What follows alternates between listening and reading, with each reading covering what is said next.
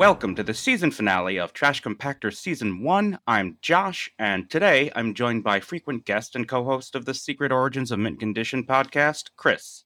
Hey, y'all. And making his first appearance on Trash Compactor, a very old friend of both of ours, Mike. How you doing, Mike? Hello there. Very good, thank you. Hello there. Was that an Obi Wan reference, or was it just what came out naturally? Let's say it came out naturally and inadvertently turned into an Obi Wan reference. Fair enough. It evolved. It evolved as you were saying it. I, could- I could hear that. It was very nuanced. um, and these particular guests are on today's episode for a very specific reason. Namely, they were both involved in my ill fated fan film project, um, circa 1999 to 2002, known by many titles, but the last one, it seems, based on this script I managed to dig out, Fateful. And I want to talk to both of you. First off, what's your first memory of this fan film project? So we were in high school, and both of you. I know, Mike, you were going to play one of the leads, and Chris, you were going to play one of the leads, right? I think so. I think. I think so. That that sounds right. Yeah. I think I was playing if it if he wasn't named Delbon then, I think I was the the younger apprentice. No, actually no, I believe I was because I remember one specific line that I don't think made its way into the second draft about trying to convince somebody about how the force was real. Um and that line could only have been coming from a master, I think. Oh well, that's interesting. Well, so so regardless, um, what are your memories of the project? Mike, why don't we start with you? Sure. Well, I- I don't remember specifically the first time you, you know, came to me and talked about it.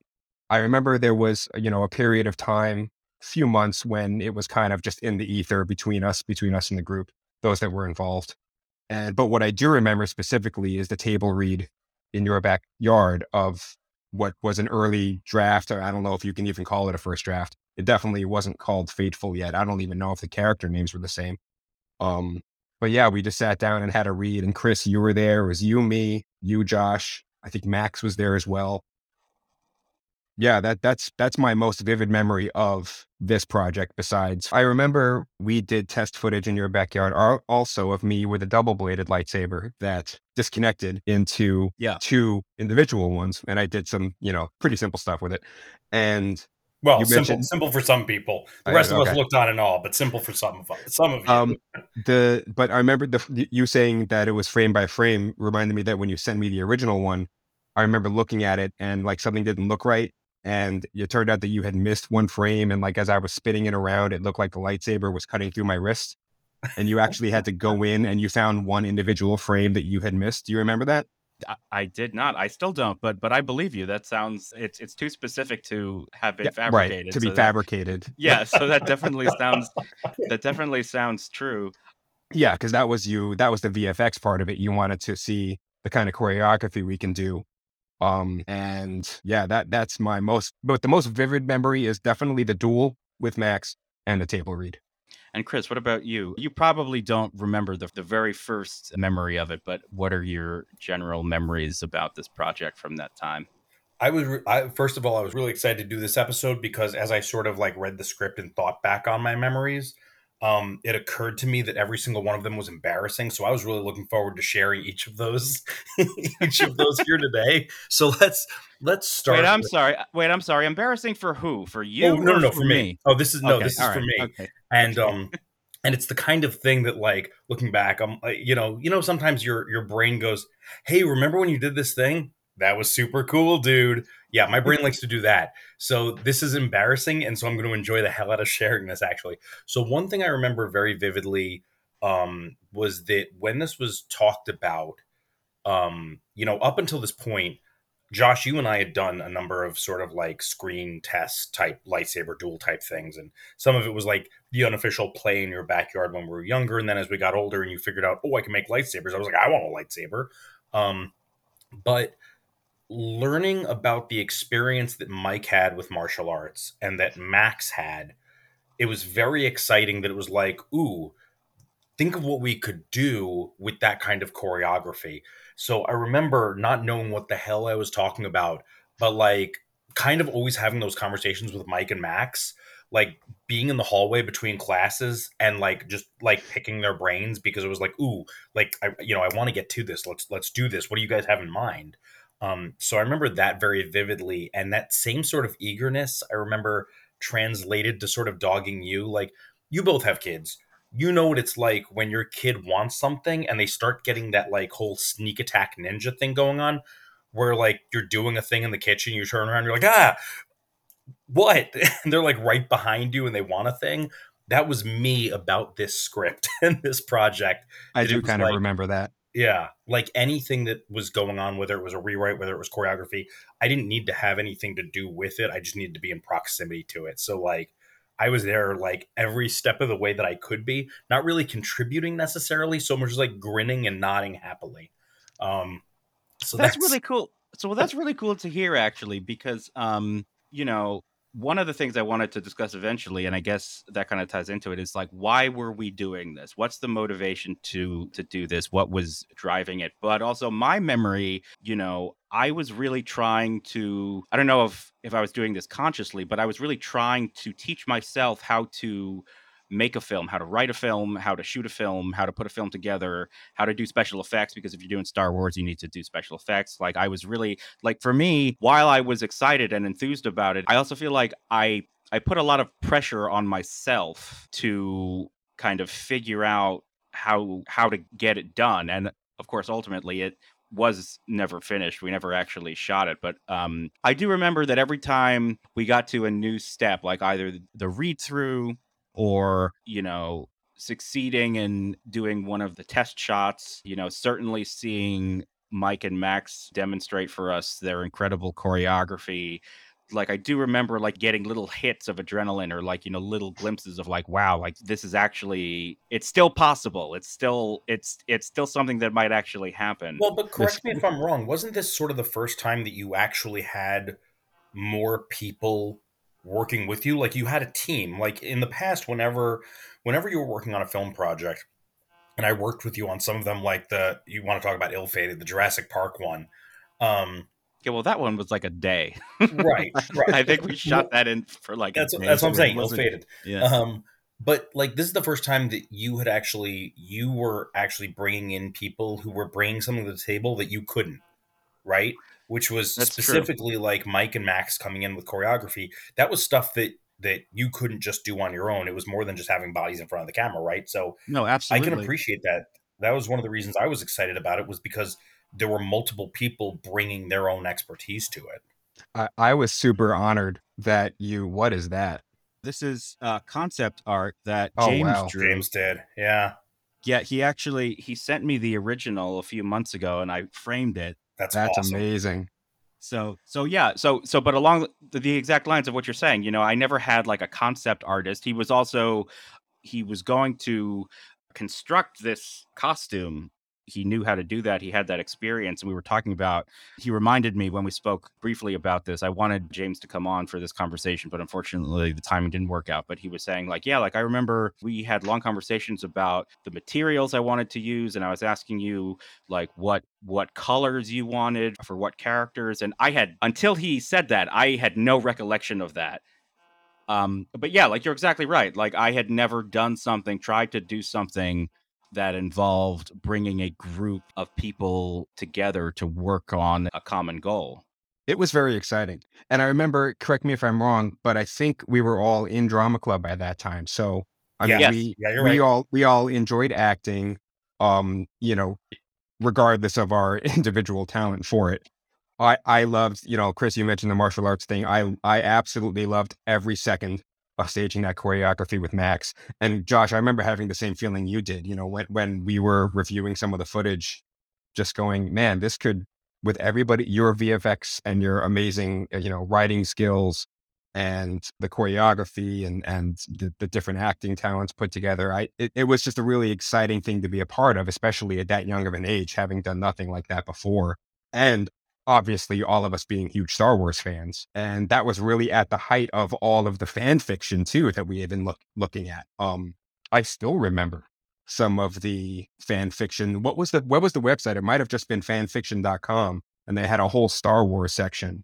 And like weekly, oh my god! do you remember yes. that weekly I they would put new new short movies forgot. up Yes, and some of them were really well done. And some of them were crap, but some of them were really impressive. I Uh, totally and and I and I You're remember seeing some that had amazing choreography. Going, I want to do that.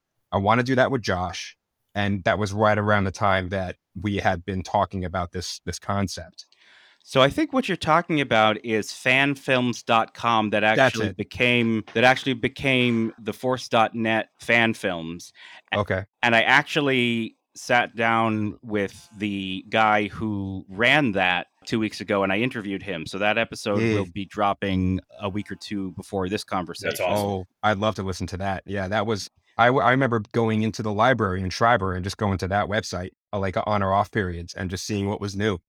I think that was the other element too, was that like at least from my end, why it was easy for me to be excited was because I was I was always generally going to be excited about this, but like is that periodically Mike, you and Max would be like, okay, so we've been talking about this new thing that we'd like to introduce, and Josh, you sort of had the same the same experience of like whether it was a new draft on the script or something, but there was always there was something new coming from more than one person, which is part of what made me think like this is this is gonna happen. Like everybody's hyped about this. There's always like new interesting stuff happening. So like, yeah, I I I, ah, I totally forgot about that site, but I remember now. No, and definitely. And you know, like because I think that was where I expected it to end up. Like I expected it to go up to TFN Fan Films one day Me too. because I don't know if you recall at the time this was an age where video on the internet was kind of a tricky proposition like there was no Right. YouTube there was no such thing as like you just you know the the the ability to shoot video to get it onto your computer then to get it to a file size small enough where it was practical for someone else to download and then have to host it somewhere and then have to convince someone not just to click a link but to click a link and download the file to their computer That's so right. that they 'cause could This is before watch it. streaming. Yeah. Right, it's before streaming, it's before YouTube. Um, there, so so that's why a platform like TFN Fan Films was really essential, I think, in creating this larger phenomenon of fan filmmaking because it was sort of the hub for all of that activity. Like you were just saying, like, you know, we were aware that this was possible and that these things existed. And, you know, you would see a well choreographed lightsaber duel and be like, I think I can beat that. I want to do something like that. Right. Like, like, so, so there's that component of it as well that I think really made us all feel like this was something real, like it was doable. I wanted to see it on that website. I, I was so hyped for for it to get done in some in some shape or form and just have it up there. I, I thought would have been so cool. Yeah, well, instead we just have a bunch of um, uh, read-throughs and and special effects tests. I know, Mike. Uh, Yeah. uh, there's one in particular that that I know exists. I know these these tapes exist, and I I will find them. I've only found a few of them. I will find them. I know that they're there. Yeah, I just scoured through all my old hard drives and and and files and stuff and seeing if I had because you sent it. I had a ver- I had a digital copy of it somewhere. Um, I, I and I don't anymore. Like my my oldest file on my computer is from 2011. So, I all the stuff Yeah. before then is just gone.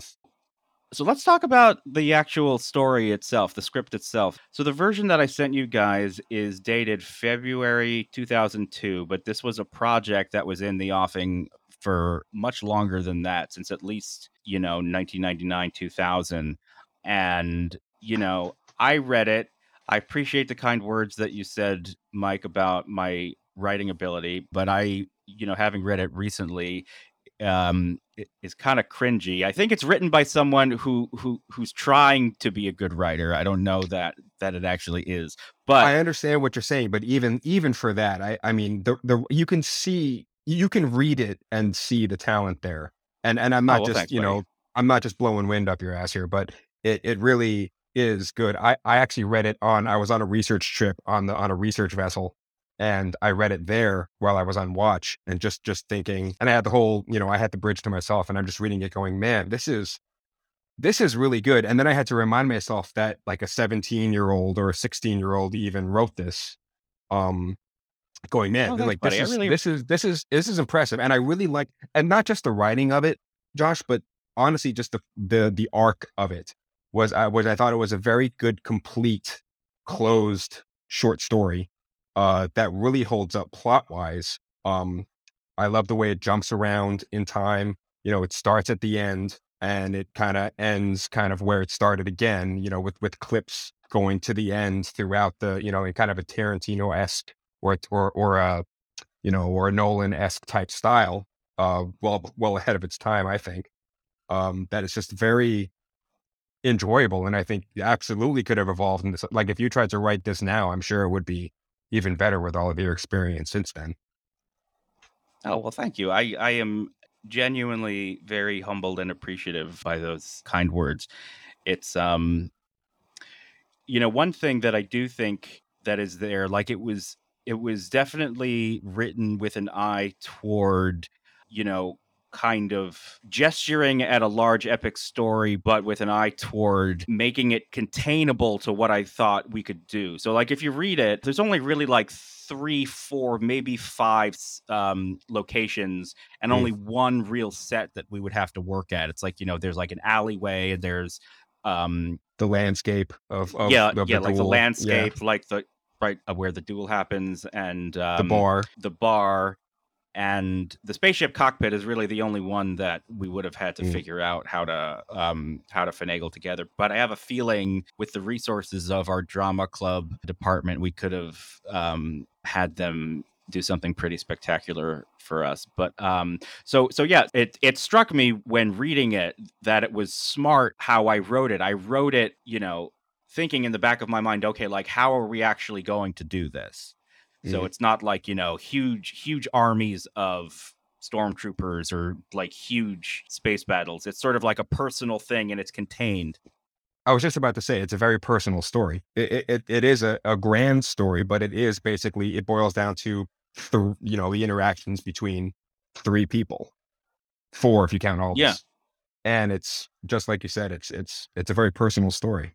Yeah, my one main uh, critique, and this is just uh, me in general, I just think it's overwritten. I just think it's very wordy. Um, well, but, but, I uh, mean, that's it's funny because that's what what Mike was saying to build off of that a little bit. Um, yeah, I mean, you know, when I reread it, like I I can see what you're saying, Josh. But the thing is, as somebody who was writing at the same time as you were, and my writing was so much more heavy-handed, it's very easy for me to draw distinctions between like our our styles of writing at that time and like just and just how good you were at having a much softer touch. And yeah, sometimes it got a little bit wordy, but also like, you know, I think that's some of that is is is youth and some of that is inexperience. But like the other thing is that, you know, I, I personally imagine is really having to pour your heart into that script because you were also trying to keep it something we could film, right? So since you couldn't lean on special effects, you couldn't lean on uh, aspects of storytelling that you would now, which you would do with your filmmaking as opposed to your writing. Since you couldn't lean on those things, you had to you you had to write more story. I think. I don't think it's wordy per se. Um, what I think it is, my take on it is more so that there's a difference between writing dialogue in a normal, you know, fiction world and writing dialogue in a Star Wars world. Not not just science, not just science fiction in general, but specifically like you know, characters in the Star Wars metaverse have a very specific way of talking. Um, and I, what I see is someone who is trying to write something in that vein w- without really trying to make it campy or corny. And I, I think that that's what I see from it is is you're you're you're trying very obviously to write it in the Star Wars manner of speaking, and not and I actually in a smaller subset of that, not just the Star Wars manner of speaking, but the Jedi way of speaking. You know, Jedi Masters have a very That- specific that way of with, talking. yeah. You know, Padawans have a very specific way of talking. Um, every character in this universe has their own kind of specific uh what's the word I'm looking for here? Not dialect, mannerisms, that's verbal, but you know what I'm trying to say. Or No, physical like yeah, like- patterns. There's a word. I yeah. yeah. But but but I think you did a good job on that uh in in kind of not overdoing it. Um so I don't think it's wordy at all, honestly, and I think it's just more Star Warsy, if that makes sense. No, totally. No, no. And I mean, you know, first off, I just want to say I genuinely am very appreciative of the kindness of what you both have said. I did not come here expecting this to be a love fest about my writing. I actually thought it was more going to be like a, a taking the piss sesh. But so so so don't be fooled, listeners. We signed a disclosure. We signed a form. so um but no, I mean genuinely that's that's uh that's very lovely of both of you to say. Um, one thing, so so, and I do think you're right. You know, reading it, I can tell that I was like trying to inhabit the voice of the way we had just heard Jedi Masters and Jedi Padawan learners speak in Episode One. So because if you Right, look this at is the this is prequel speak. Yeah. yeah. So this, is, this so Qui Gon and Obi Wan speak for you. yeah, sure. ab- that that's what I was always visualizing when I'm reading this. It's here. okay, this is the relationship because we hadn't really seen that this was prior this to was this. bu- Right. Right, right, exactly. And if you look at the date, so this draft is February 2002. So this is before even Attack of the Clones. So the, Right. the only Star Wars prequel, Star Wars Jedi Star Wars that we had seen was just episode one, The Phantom Mhm. Menace. Um, you know, I think you're right. Like the one character.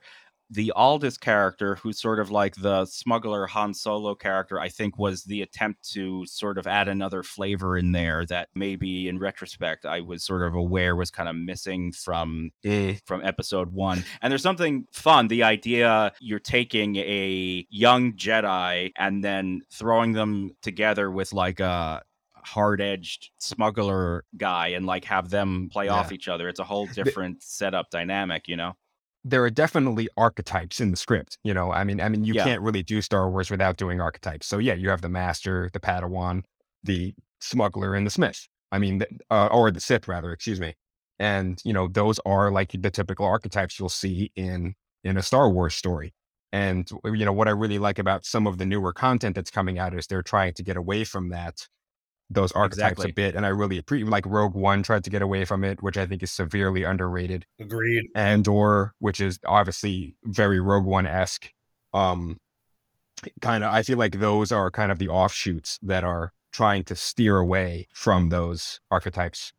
No, definitely. Like, you know, one thing that I wanted to ask you both was there are a number of reasons why, you know, I feel like the the heyday of fan films, in particular Star Wars fan films, is behind us. And one of the reasons is the need for them has kind of been obviated by all of this new Star Wars content that we're getting that is Yeah, professionally made and licensed and is exploring all of these underexplored corners of the Star Wars galaxy that that at the time like we were left to our own devices to kind of imagine for ourselves Eh, and you know they are doing things like they're they're trying different styles and like really stretching the Star Wars concept to see where it can go and what else it can do beyond Mm. the same old same old. And one interesting thing about fan films in general, which you alluded to before with um you know watching the the new fan films that would come out on TFN fan films way back in the day is that like the cliche in my mind about Star Wars fan films is that it's all like lightsaber fights in the forest, right? I mean, like Pretty that's what the vast majority of them are. And I think this one has a lot of that, but I was trying to also make it more than that. it was the story that led up to that. Like, okay, they're having a lightsaber duel in the forest, but what's the backstory to it? We would actually earn that fight. So that Yeah, by the time so- we got to it, people were like, "Oh, cool. Okay, so this is like you said, Mike. This is part of the story. It's not just an excuse to wield lightsabers." Right. It's kind of it's kind of you know meta in that sense where it's like okay, you took the biggest general cliche you just mentioned, the lightsaber fight in the forest. Okay, but like what's different about this story is yes, the whole thing is really about that and how we got to that point, but there's all this backstory behind it. So it's almost as if you you played off that cliche and turned it to your advantage when you were writing this. Oh wow, there's so much story that could lead up to a lightsaber fight in the forest you know, let's give both of these characters really specific, detailed backstories as to why this never-ending battle really is is happening. Um, which I thought was really clever. No, yeah, the the centerpiece of this film, I mean, don't get it twisted. The whole centerpiece is the lightsaber fight between a Sith and a Jedi. Right. Um, but you know, like you just articulated, and I had never really realized until you just said it. But the whole film is working to explain, its setup, and justify why that fight is happening. Yeah, and happening over and over again. It's not just happening; like it's it's right. it's, there like are there are multiple iterations of it, and Yeah. whi- which I also like. And I don't know if you did this intentionally, but it does seem like it's one of those stories where like you left room for it to grow. You know, Th- Yeah, there's more. There's obviously more to the story that we don't know, and I feel like yeah, and I don't. Did you do that intentionally, or or was that kind of just an Well- uh, you know a, a side effect of it? Well, you know, it's hard to remember to be completely honest with you, but there was a concept that I was surprised wasn't in here that I remember um I may have written in another draft or for another thing, but I had a concept that the planet itself that they were on was force sensitive, like it was kind of a conduit for the force. That sort of like exerted its own will. And I think they did something along those lines in I don't know, Chris, maybe you would know, like Rebels or Clone Wars. It's like a force was- sensitive planet. there was there were they did like force sensitive spaces right like they did um much like with you know uh, in empire we see it in empire and we see it in last jedi with these places Oh, that are sure. stronger with one side of the force than the other i don't remember like a fully force sensitive planet what i remember was there was a planet on which the three um the three representations of the force existed the father the son and the daughter and that was a Mm. planet that was like specifically for them the father was the balance the daughter was the light side and the son was the dark side and anakin obi-wan and uh ahsoka end up there but i don't i don't remember like the planet itself specifically being like Mm. a, a conscious like force being I, I remember the opposite. I mean, th- th- there was a series of books that came out right around the time I stopped reading them, which was about a, a species that was devoid of the force, and they came from a, a whole galaxy that was devoid of it. Oh, the Uh, it- Yuuzhan Vong or whatever Thank they were you. called. The Yuuzhan, and then they had those creatures, Oh, um, right. the, the ysalamiri or something, Slamari. Calamari or whatever that, from that would Book. like that would create would negate the force around it and that created a whole new way of dealing with things so yeah i, I remember i remember stories regarding the absence of the force uh, where it should be uh, but not so much what you're talking about Yeah, there was another idea that I had subsequent to this project. uh, I think after episode three came out, that I I never really intended to make as a fan film. Um, but I had this idea for a trilogy of fan films that was about it was sort of like The Godfather. It was like a, a family of smugglers that were working under the Empire, and they were also sort of like they had their contacts in the Senate, so they were also like helping the rebels through their senator contacts but like you know one side of the family they didn't want to get involved in that and it was like so so so so it was kind of cool. And it also had to do with the true nature of the force because i wasn't entirely satisfied with the midichlorian implications that we got in the prequels and so it was my attempt to kind of retcon so not erase or contradict that but like my my attempt to kind of well retcon it. That, that's the Um, perfect Re- word. reconcile it reconcile it reconcile it yeah yeah well retroactive what does retcon stand for retroactive retroactive continuity. So you're saying uh, you, yeah. basically, so a retcon is like you're saying, no, it always happened this way. Yeah, exactly. Yeah. Yeah. I was never satisfied with that either. I didn't like the way they boiled it down to a biological uh, aspect. Yeah, well, uh, well, so my my concept was that that was the whole midichlorian thing was kind of a sign that um the Jedi Order were becoming very dogmatic and bureaucratic and were kind of losing their way. And whatever correlation there was between someone's midichlorian levels and their force sensitivity was just like, you know, kind of a need to classify and catalog and measure everything, but that there was more to it than just your midichlorian levels. Like it wasn't the reason you were force sensitive. It was a sort of a side effect of how Yeah. connected you were to the force. you're not sick because of the fever the fever is an indicator of what's attacking Right. you. I like that. So, and not only that, though, story would have also centered around a fugitive that was being hunted by the Empire. He had this really important information that the Emperor did not want to get out to the wider galaxy. And so the characters that we follow, not straight up heroes, it's sort of a little grayer than that because they're mercenaries, but they end up To, a, to an extent. yeah, right. Yeah, but they end up having to rescue this guy, and it eventually comes out the secret that he knows, the thing that he knows is that Spoilers. yeah thank you thank you for that mike make, make sure people know Yeah. spoilers In case this ever, spoilers. in case you ever make this 20 years from now. Spoilers right right yeah, but but right. Um the secret he has is that he knows that someone's midichlorian levels have nothing to do with whether or not you can be a Jedi. And the Emperor doesn't want the average Joe to think that they have the potential to use the Force and become a Jedi. Like it's in the Emperor's interest to perpetuate the falsehood that that it's a genetic thing and you either have it or you don't. This sounds like like it's influenced a little bit by and I don't remember where you would have been in your X Files watching arc, but it sounds a little bit like the the what is the group of the three the three guys the the gunman. oh the lone gunman? The lone gunman yeah. It just it sounds a little bit like that. They've got that information about some source of authority withholding information because they don't want the general population to know and therefore gain that power. So i'm just kind of curious like what what influenced that that line of thinking because it's so not star wars right like it's it's it's so subversive yeah. in a way that like is not really Star Wars. Usually doesn't. I, I, I like Star Wars a lot. Obviously, I'm a big fan, and the newer stuff runs kind of deep. But like a lot of the Star Wars, you're, you're not going to find a conspiracy that runs that deep or is necessarily right. like that sinister, right? So I'm kind of curious as to where that came from for you, if you even know. Yeah, well, right, so that's right. interesting because in my mind, like it wasn't so much a conspiracy; it was more like you know the empire is the dominant force in the galaxy right and they clamped down on free thought, free thinking. And really, what it was was it came out of conversations that I had with my friend John, who's also a frequent guest on the podcast, about how, like, when he was a kid, he always thought that force sensitivity and whether or not you could be a Jedi was more akin to like martial arts training, right? Like anyone could do it, but you have to train and learn. Some people are maybe quicker to pick it up than others, so they're closer to that mastery. But that at the end of the day, anyone could be a Jedi. Right. Which was an idea that I really liked.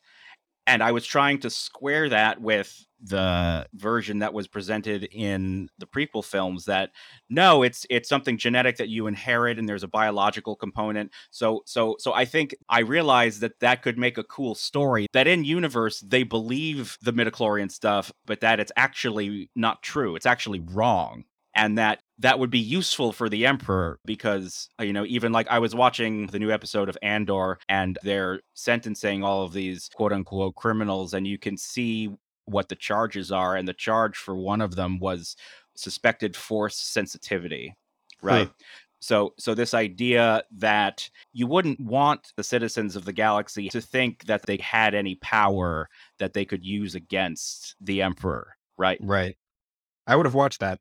That that sounds like a story. I, that sounds like a story I would have really enjoyed. I would have watched that. That's that's kind of the direction I wish that the Star Wars universe would go in.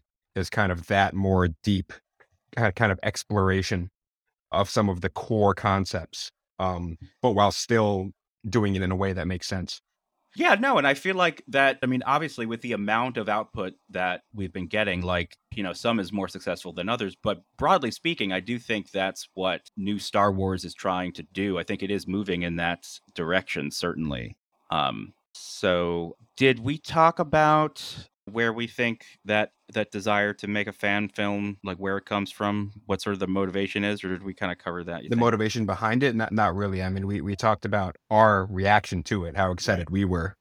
But i mean i think obviously the motivation and i think it's different for each person but you obviously are you've always struck me as the creator type. So like you really wanted to create something and you wanted to create something that you were a fan of and I wanted to create something too, but I just I didn't have that sort of putting all the pieces together skill or or the script writing skill that I think you had, but I could bring something else to the table. You know, so so for me the motivation was how can I really how can I make this project, which is already good, better for something that I already love, Star Wars, want to be a part of. A really close friend of mine has this idea. I think I could contribute so that was really my motivation was was to and i'm sure there was a little bit of ego in there you know i mean everybody wanted to see themselves with a lightsaber. I mean that that was just we were 16 17 chris you said it before like yeah i want a lightsaber. That was um, one of the that was one of the things i actually also remember about the film was like we had a short there was a, a short like session uh, in your room josh in front of your computer where you were asking everybody what color you wanted Yeah. our lightsabers I to was be. And just about to say through, that. Like you went through shade by shade, darker, lighter, purple, yellow. Like Yeah. I remember that was one of the things that I remember I loved most about Dark Forces 2 Jedi Knight was that in the multiplayer mode you could pick your color Pick your of lightsaber. Yep. The things you're saying make total sense to me, Mike, because I, I agree. I know part of it for me, the biggest part of it was probably like Sam Rockwell from Galaxy Quest. Like Yeah. I'm just jazzed to be here, man. I'm just jazzed Yeah. to be on the show. Like that was but You have a last name, Chris. I, I do. do I? Do I? Do I? But it Another was sev- another severely underrated movie. Oh, oh, so and if you haven't yet, go on Amazon Prime. There's a, a cool little documentary made. Wonderful documentary. So I good. haven't seen it yet, but I know about it. I want to watch del- that. It's delightful. It's so lovely. It's making me want to rewatch the movie.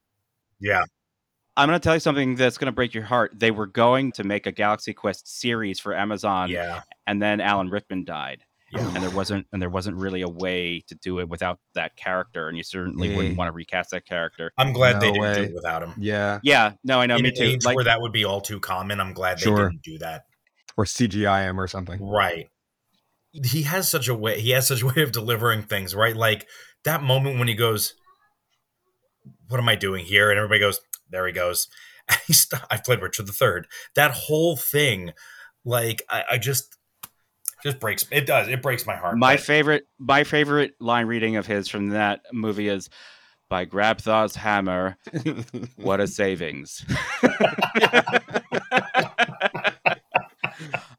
but you know, it's interesting. Like there is, you know, actually some overlap between the kind of animating spirit, the love of Star Trek and probably Star Wars, but just like sci-fi in general, that is sort of at the heart of a movie like Galaxy Quest that I think is at the end of the day the same animating spirit that makes somebody want to make a Star Wars fan film. Like Absolutely. That's yeah, you can tell that movie's made by fans.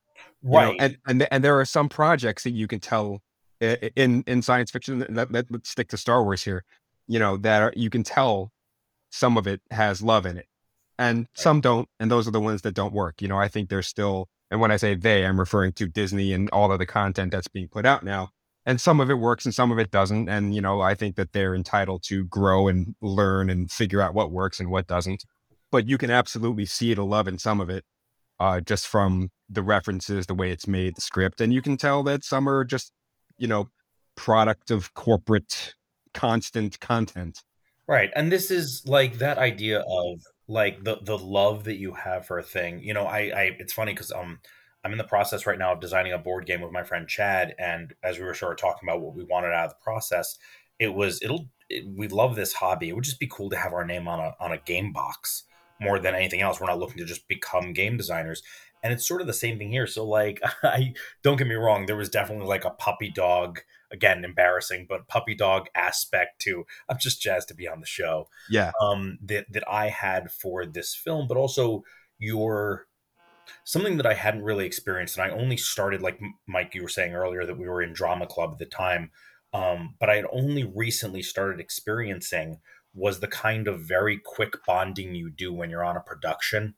Mm, bond with other people so quickly and, and it's so powerful. It's such a powerful feeling of everybody pulling towards the same goal and and like so here you are compounding that with my closest friends getting together and doing that thing right? So like that only makes it better. And so to be a part of that is is you get to be you, you don't only get to be a part of something special with people you care about but in the case of star wars like you mentioned that love you know you get to be a part of i get to be a part of this universe that i love so much so even if it's a small part like i know um the guy who plays the one of the x-wing pilots in the second season of the mandalorian uh paul paul sun hyung i believe um he was on um kim's convenience he's brilliant like older asian guy full beard Yeah. big star wars fan Oh, I know he- who you're talking about. yeah, he used to dress up in these. He would do cosplay, and so he got invited onto set to just like, like, hey, do you want to be a part of this? And he's like, oh my god, do I? Right? He was so excited to be a part of it. So he does it, and so he gets to be part of the Star Wars universe. Like, did he need that work? No. Is that character going to ever get bigger? No. But like, he gets to be an X-wing pilot in. No, I, I see you shrugging, Mike, and it's like, yeah, you never ooh, know. ooh, I would love to see him come back because I adore him as an actor. But like, but yeah, like you know, you get to you get to be a, a part of it permanently, and there's something really special in being part of something you love. So for me, that's I think where part of that wanting to be part of the fandom comes from. In in the Star Wars universe all the time. I mean, so much, almost all, not almost all, but so much of the extended universe comes from obscure characters that No, you're totally right. were, were complete throwaways. You know, Yeah. this quintessential example is probably Wedge. Wedge, like yeah. Wedge, Wedge, Wedge has how many seconds of footage in in episode two and three, and Right. or I'm sorry, five and six, and now you know, and then the Rogue Squadron series was pretty much entirely dedicated to him. Yeah. Uh, he shows up in uh, in episode nine, and you know th- that happens all the time. Boba Fett. I mean, Yeah. you can go on forever. Obscure characters that have No, you're right. seconds of footage that ended up spawning entirely new stories.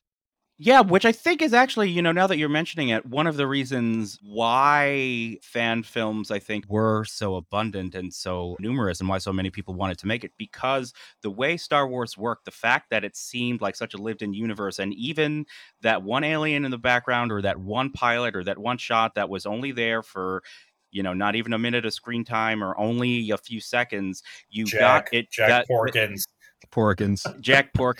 Um, you got the sense that they all had a story, and I think that sort of subconscious sense that you get from watching the original Star Wars. It's in the other films as well, but I think one of the specific innovations of the original Star Wars was because it didn't linger and focus on so much of the fantastic things in it, like just sort of it it kept moving ahead and treating all this fantastic stuff as if it was normal and that created a verisimilitude, a sense that everyone in that cantina had a story, that all of those that each Right. of those of those pilots had a story. And I think that sense you know leads you to be like oh well then there's room for me to play like my story can be in there like i can like fill in those gaps right and you can be as liberal as you want with it. You can be as creative as you want with it. That's that's what's so fantastic about it. right so you know what i think we have to do um now that we're talking about this i think we have to make a movie about a bunch of friends coming of age trying to make and failing to make a star wars fan film i think that's what i'm getting out of this That'd be a fun documentary. Yep, I'm in.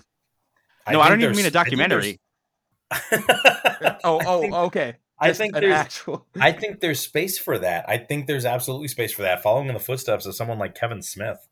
And it could be called Fateless. That's right. Yeah. Or Ill-fated. Or ill-fated. Ill-fated. is- Ill-fated, there we go. that- that's better. okay yeah so we both got there But it's about the we failure of both got faithful. That's that's fantastic. Yeah, yeah. And that um, is also going to for sure be the title of this episode of the podcast. I'm gonna have to get a read. Um, so I don't want to read the entire script, but I thought it might be fun to do a reading of a scene from the script to kind of give life to at least a part of this of this ill-fated fan film project. You keep saying that like there were casualties. yeah. Uh, yeah, well, well, you know. come on, besides come on Um, now, besides my dignity. Right, exactly. Besides my dignity, and that's a real that's a real casualty. Um, so I sent you both the sides. Yep, I have it. Should I explain what the movie was about? A little Yeah. bit of lead into the scene, I think, would be helpful. Yeah. I agree. Yeah, so basically, this story was set during the Purge of the Jedi and the Emperor's takeover of the galaxy. And keep in mind, this was written before episode two and three. So we didn't actually see how that all went down. But we know from Star Wars that that happened somewhere between episode one and episode four, Star Wars. So this was sort of happening right at that moment where the shadow is falling across the galaxy and the Jedi are disbanded. And the story features these two Jedi, a master and his Padawan apprentice, and they're they're both on the run from the Empire and trying to protect as many planets and other Jedi as they can from succumbing to Imperial rule, while simultaneously are being chased or pursued by a Sith with a vendetta against one or both of them, who's also being hunted by the Empire, but he doesn't care because his revenge is the only thing he cares about. So um, here's a scene from Fateful. Do you guys have it in front of you? Uh, I do, and you're you're narrating as well as uh playing. Yes, yes. So I'm going to read the stage direction. So this is a scene between the Jedi Master Kiru Vorlan, and yes, that's a Babylon 5 reference, and yes, and his apprentice Delvon Quell. And yeah, let's go ahead and get started. Exterior Severus Major, alleyway, day. Kiru is working with a lightsaber. He has removed the bottom section to reveal a small compartment. He places a data crystal inside and reattaches the bottom of the hilt as Delvon returns. I finalized the arrangements. They'll be waiting for us. Were you noticed? I I don't think so. I've sent a signal to the others. They will be waiting for us at the rendezvous. Delvon frowns. Your mind is troubled. What is it? Besides being hunted by the entire Imperial war machine, you mean? Hmm. Your sarcasm betrays you. Something more? Delvon nods. I was overcome with a sense of uh, dread. It was different than what I've experienced recently. It felt like a like a powerful evil was lurking, biding its time. I have felt it as well. It's him, isn't it? Who? Zarneska, he's here, on Severus. Your instincts serve you well. Zarneska is here. He was watching you in the bar. You knew? I didn't want to risk arousing a suspicion by warning you. You are not adept at hiding your feelings. But but the Empire is hunting him too. A- anyone who's connected to the Force. Why would he still bother with us? Because he is consumed by his need for revenge, Delvon. It's become his sole reason for living. All he has left is his anger, his hate. But that was years ago. I don't understand how he could allow his hate to consume him so completely. Hmm. I hope you never do understand. All sentient life forms require a sense of purpose to their lives. If one does not have a purpose, they will create one. Nesca cannot let go of his hate because it has become his only purpose. Killing me to avenge the death of his master has become his sole reason to live. I suppose. But I, I can't shake the sense that his hatred for you runs deeper. I it doesn't make sense to me. The universe is not obligated to make sense to you, my young apprentice. Well what do we do? We will do nothing. When the time comes to deal with him, I will do so alone. I won't leave your side. I will face him with you. I am the one he holds responsible for his master's death. His quarrel is with me. It is my burden alone. No, it's not. I was there at your side. Delvon, you will do as I say. You can't expect me to just Delvon is interrupted by the chirping of the holo transmitter. He activates it, and the hologram of Marl Juria appears. Sire Juria, Our information seems to have been incorrect. An Imperial battle group has just entered orbit around the planet. They didn't appear on our scopes until they were right on top of us. They've already began landing their troops. we're on our way. No, no, it's. it's too late. Get yourself away from here as soon as you can. A shadow falls over Kiru and Delvon. They look up to see the silhouette of an Imperial Star Destroyer matted against the sun. The sound of blaster fire draws Juria's attention on the hologram. He looks away as the transmission is cut off in a whir of static. Delvon looks to Kiru. what now? Go find Aldous. What about you? I'm going to see what the situation is at the Capitol building. Perhaps some of the ruling council can still be saved. Master, I don't think that's wise. Nesca is out there. No more questions. Do as I say. Delvon is taken aback. You've never spoken to me like that. There's something else going on. You're not telling me everything. Delvon Quell, do you trust me? With my life, Master. Kiru takes out the lightsaber he had earlier and hands it to Delvon. Delvon examines the weapon. This is not your lightsaber. No. I have carried this with me for many years. I am now entrusting it to you. You may find you need it someday in the future. Delvon opens his mouth to say something, but no words come out. Go. Quickly. Time is short. Delvon hesitates. Kiru puts his arm on the young Padawan's shoulder.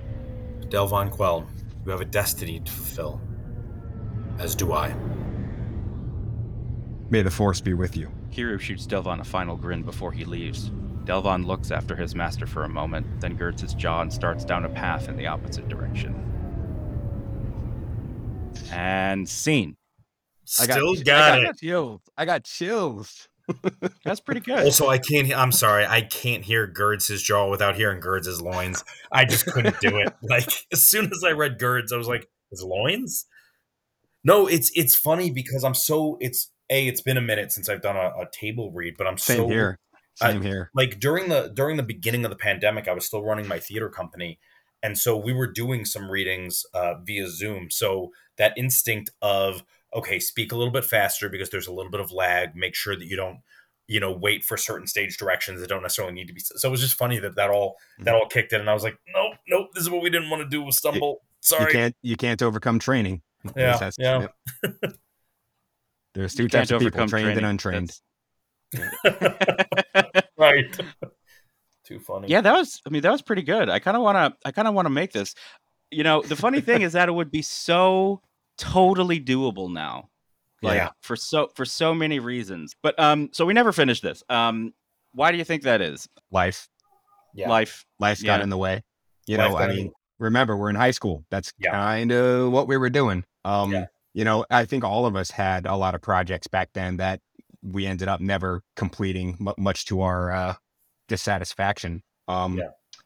But you know what? Yeah, you raise a good point. Now we're adults with all of those resources that adults have, and uh, yeah, it's uh, definitely worth an exploration. I would. This honestly made me want to do another episode of reading the whole script. Uh, to, to be honest with you, that would be a lot of fun. a table Well, yeah a table read of the script and also yeah i mean you're right mike and the other thing too is that like josh you you wrote this to be something you could film at that age with that technology. So like it's Mm. totally doable. It's totally doable because unlike a lot of other scripts it's like yeah there were too many special effects or whatever written into this. Like no this was this was written to be filmed at that time in that place with those resources. You know technology's only gotten better resources have expanded like but it's it's interesting right? Like i Mike, you're you're absolutely right. It's I mean school, but also like it's such a big job. It's so much bigger than I ever thought it could be. I thought it was well, Mike and Max are doing the choreography and Josh is doing the writing and he's going to film it and all I have like from my particular perspective, all I have to do is be where I'm told and say the things I'm told to say, right? So especially as an actor and sometimes as somebody that you might bounce a script idea off of or I had feedback whether you whether it was solicited or not um you know that was that was a very low lift for me personally so i had no idea how much goes into making a film you know? Um even a even a short film now that i have experience doing that sort of thing well being an actor for a short film um you know it's it's there's so much more that goes into it. It was it was it was always going to be a heavy lift. I think that's the bottom line it was always going to be a heavy lift. And um you know even though you had more people there to support you in more than just like fandom and not just like nice words right? You had you had choreographers mike and, Ma- and mike and max who were like creative and taking the initiative and, and doing their own thing too. So like it wasn't all stuff you had to micromanage.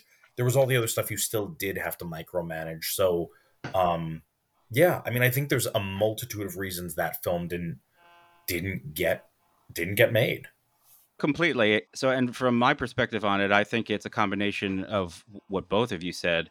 I mean obviously 2002 the next i mean that year we all went our separate Yeah. ways to college um had we stayed in the same physical location over the years who knows what may have happened. I certainly you know went off to make a bunch of short films when i was in college and you know yes i think life getting in the way our reach exceeding our grasp in ways that i don't think we were even aware of because we were so young.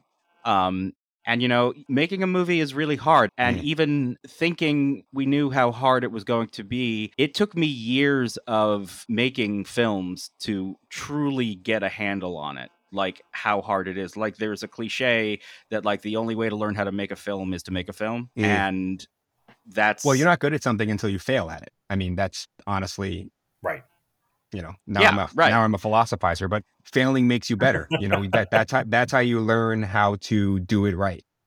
is- Yeah. is by failing forward. No, you're absolutely right, and it's funny because so I I've been looking forward to sharing this story with you, Mike, because I know that you'll appreciate it, and, and I know that you haven't heard it. Um, but the other uh, aspect of it too was that like while we really wanted to do this and we're really looking forward to, it, and I, I speak for myself specifically here, is that when I was doing in drama club, it was a fun thing. It wasn't a thing I took seriously, right? So like if it took a million years to get a take, I didn't think it was a big deal. So like time management was a thing too. And the reason I bring this up is because you know that's another thing that has come with age for me is is getting better as as an actor so uh, when i was a junior in college i did a play called tracers i was in a play called tracers and it was the first show that i ever worked on that i realized it could be something more because it's about soldiers in vietnam and we had vets in the audience um, and and it meant a lot to us that they, we knew they were going to be there we had to get this right and um, so it was the first show that i did that that really taught me that this was going to be work and not just fun and the mm. reason I bring that up now that I think it's funny is because Diego came and saw that show at Geneseo. And after the show, it was always very funny to me because he came up to me, he's like, Man, that was so good. I'm like, thanks. That that means a lot to me. And he's like, No, really, I was just you were so good. I'm like, man, that, that that's so generous of you. He's like, because the last time I saw you, you were in high school and you were awful. I'm like, uh, oh. He's like, no, like you were really bad, but like this was really good. leave it leave it to Diego to, to be oh, brutally honest with you. Was, yeah, but in such a awesome. sweet way. like you could tell because Diego was always so thoughtful and so considerate. You could tell that the show had so impacted him that he couldn't stop saying, Man, you were so bad at this, but you've gotten so much better. I'm blown away. So I always that always stuck with me. It was very funny, That's, but it was that same notion that like, you know, when we were younger, like we had a lot of fun with it, but the result was too that like we wasted a lot of time having fun with it. Sure. That that's a good tie-in to what I just said. Yeah. So what you're telling me is, if we made this, you would have sucked in it.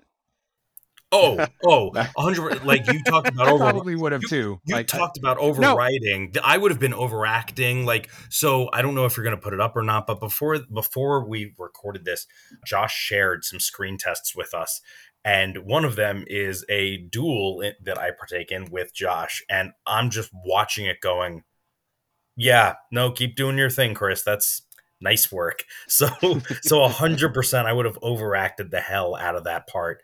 Um, I would have given it my best Qui Gon impression because I would think that's the only way to do it. So it would have been a bad impression, but also you would have been able to tell it was me doing a bad impression of Liam Neeson. So, uh, so yes, I would. I I'm confident I would be much better at it now. I would have sucked. I well, so not to just totally pile on you, but uh, I want to share some of the the shitting upon. No, by all means. This movie would have looked like shit because I didn't yet have a grasp of, you know, how to shoot, how to compose a shot, where to put the camera. Like, but, like it would have been, it would not have been good. it would not have been a good movie. But it like, would have like, been, it would have been what? our pile of shit. Well said. Actually, maybe that's in the running for the title of this episode. Our pile of shit. Um, Brilliant. I love it. Ship it. Start making the merchandise. But yeah, you know, this whole conversation, I I really want to do something with this, or at least something that that that takes advantage of that work or or honors the work that we did back then because I, I can see you think I can see it in your pixelated eyes. Yeah, you're, oh, you're, I, I gotta tell you, I haven't gotten to yeah. I've, I haven't gotten to act in a while, and uh, and I've been jonesing, so like now's the time to take advantage of that particular bug well, but do we want to make but but do we want to make this... this like my thing about this is that while I think it's pretty good for what it is, like it's not the story that I would want to tell now. Yeah. Or maybe it is that's, actually. That's like no, that's that's why we have to make it. I think we have to make it as it is and we have to do so earnestly. Like it's going to be like not exactly the story that you necessarily want to tell, but like you know, it's a story that you you did and that we were all going to tell together and we can tell that story and if there are more stories great. But I I personally think that this is a story that like no, we tell it, we tell it earnestly, we tell it as well as we can and there's something kind of I think, and I could be wrong. Maybe I am overestimating the charm of the three people sitting in on this podcast, but I think it will be endearing. I can only agree. Yeah. I mean, for whatever whatever shape, it would be fun. I think that honestly, that's the bottom yeah. line. This is taking me back to, you know, 2001, 2002. We, I, you know, the overall, you said it earlier, Chris, this was just fun. And like, I, I was just a thrilled to be a part of it. You know, Chris, you said that before and, and I'm of the same sentiment. And honestly, I'm of this, I'm of the same sentiment now in, in whatever shape it takes, you know, if it evolves into something else, cool. It, it's just a, it's just a fun pro. It combines, you know, friendship that we have with a love for Star Wars, and it's it's a perfect synergy of of an activity, if if you ask me. I feel like we could use more of that in this day and age. No, abs- absolutely. Yeah, see, that's another thing, Mike, that I'm going to absolutely I got to piggyback on because I agree wholeheartedly is that I I do think that you could write a better script now, Josh. I think you could tell a better story now, but like no doubt. like you said, we don't have we no longer have that dearth of materials that we used to, right? We have all sorts of stories out there. We have comic books, we have movies, we have TV shows. Like we have all those things, and I'm not saying that we can't necessarily contribute something that is also like really really good to that canon, but like there's something that is that is inherently sort of childish in the best way about revisiting this script 20 years later and just doing it because we love it and embracing it flaws and all because that's okay Well said. Very well said. Labor of love. Okay, you guys are bringing me around on this. The wheels are turning. I'm going to figure out how we can get this done, how to make this happen, with the caveat that I am also going to write a version of that other story that I told you about. That that is the way I would write something now, and then we will also make that. you have Of to course, mike's but- well- already said he wants to read it you have to do it Oh yeah, yeah. I think that, that's the first step. I think is reading this whole script. Um, uh, or or maybe not. I don't know. It's up to you. But also one one more caveat that that we're all dads with young children. and, and you know, Josh, you mentioned before how much time that eats up. But either way, I, I'm I'm I just like I have a lot more free time on my hands now since since my you know uh status has changed somewhat recently. So yeah, Well, I'll have to be strategic about, or we'll all have to be strategic about how we how we plan our vacations. absolutely. yeah Speaking of those screen tests, you know, I do a lot of promotion for the podcast on social media, particularly on Instagram and Twitter. Um, and should I upload that lightsaber test? god i think you have to I think I have think to, right? have to. you have you gotta to you gotta find the stuff, the other stuff though. Like I, Yeah. I No, no, I, I know, really I know. want to find me and I- Max, and I really want to find the the footage of me with that double bladed lightsaber. I think that No, it's all good. of that I told footage you. in there I told just you. I've seen it. I've yeah, I seen it recently. It you can, but you can. I think you can see. It's funny. You can see the learning happening as as you're watching stuff like that, and that's just really groovy to me. Just Yeah. to be able No, to totally. see that. Yeah, my thing is like I keep thinking. Um, I keep thinking of. I don't know if you guys are aware or if you remember, but uh, do you remember um, Star Wars Kid? Vaguely, There the was- title sounds there- sounds familiar. familiar, There- but There was a viral video uh, like way back when, like I think even before the age of YouTube. You know, there was a kid, he was a chubby kid in like his AV class, and when he thought no one was looking, he like had a toy lightsaber and he just filmed himself like going completely nuts with it.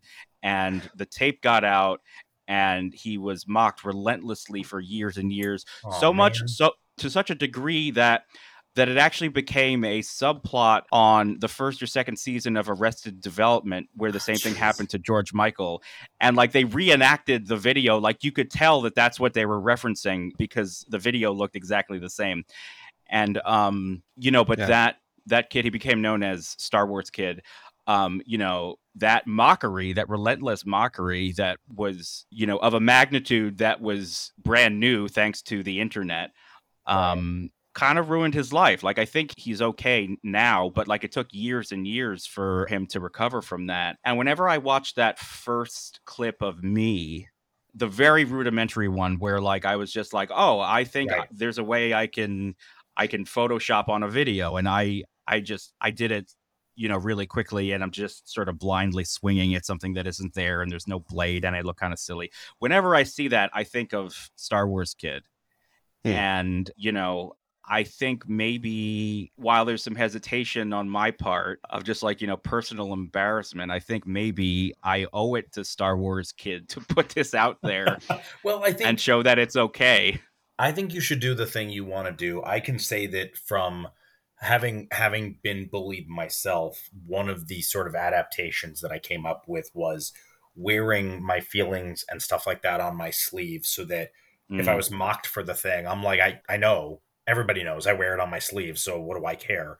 You know, that was something that was some way that I had sort of adapted. And it's and it's something that I do now, not to prevent bullying now, but because like it took me a little while to realize how silly acting is from the standpoint of like I take it seriously. It was my job for years. But like you're pretending to be somebody you're not in a place that doesn't exist in front of people that you're pretending aren't there. Like what element of Yeah. that isn't silly, right? So I think I've I've hit personally I've hit a point where like if a thing is something I find embarrassing, I name it and that that sort of gets me to a point where I'm like, yeah, I don't care. And I've never been internet famous, so maybe maybe my mind changes it for whatever reason this is the thing people decide to troll me on, but but for me personally it's um if I can own it and I can if I can name it, then it doesn't it doesn't bother me. So that's why I'm like these are for me these are I can feel it even as I say it that I'm like no, these are embarrassing things. I have made a career out of being vulnerable in front of other people, so it doesn't bother me the way it used to. Interesting. Yeah. So what's the verdict? Should I put it up? I, I'm a yay. I'm a yay too, but this is your decision, man. You you make the decision, and if if you decide you want to do it, great. If not, it's your podcast, so Mike and I get outvoted. Like, do you know? You Right. could honestly, you could even You're the just tiebreaker. Yeah, you could even just Overruled. show my choreography and be like, "This is what we were working on," and I'm fine with it because it's goofy as hell. Especially once we compare it to Mike and Max's, and people will be like, "Okay, now that's now that's funny," because Mike and Max have something, whereas I'm like swinging this fucking thing around like it means something. It's yeah, yeah. I would just love to see it again. You you, you have my full Yeah. permission to put myself up if you find it. Um, I, I I would love to see that again. I think I'm going to do it, guys. No shame, man. seriously, No shame. None. No shame. Yeah. no shame. When when I I I watched it today, as you sent, you know, you sent out the the the, the revision and that video up you know, like an hour or so before we met, Yeah. and uh, yeah, I was watching it, and just like the first thoughts into my head were nowhere near. Oh my god, this is embarrassing. Uh, and obviously, you know, I have a bias. I I know us. I was part of this. I know you guys. I remember that stuff, but nevertheless, it, it- I just looked at it and my heart melted. to be honest, uh, just remembering all the all those fun good times we had doing this stuff No, me too. and how man. much and, It's and how much I'd love I'd love to do it again. Yeah, no, I'm I'm right there with you. It's very like end of Last Jedi, right? Where all the kids are reenacting what they think happened with the with Luke and the Resistance and stuff at the end of the movie. It's that, but we were a little older. That's all. I love that. And on that note, I want to thank both of you guys from the bottom of my heart, not just for being willing to talk about this now, but for coming together 20 years ago and trying to make this film happen. Um, that was a really special time. And I know that, you know, over the years, there have been long gaps where we haven't been in touch, but um, those were really special.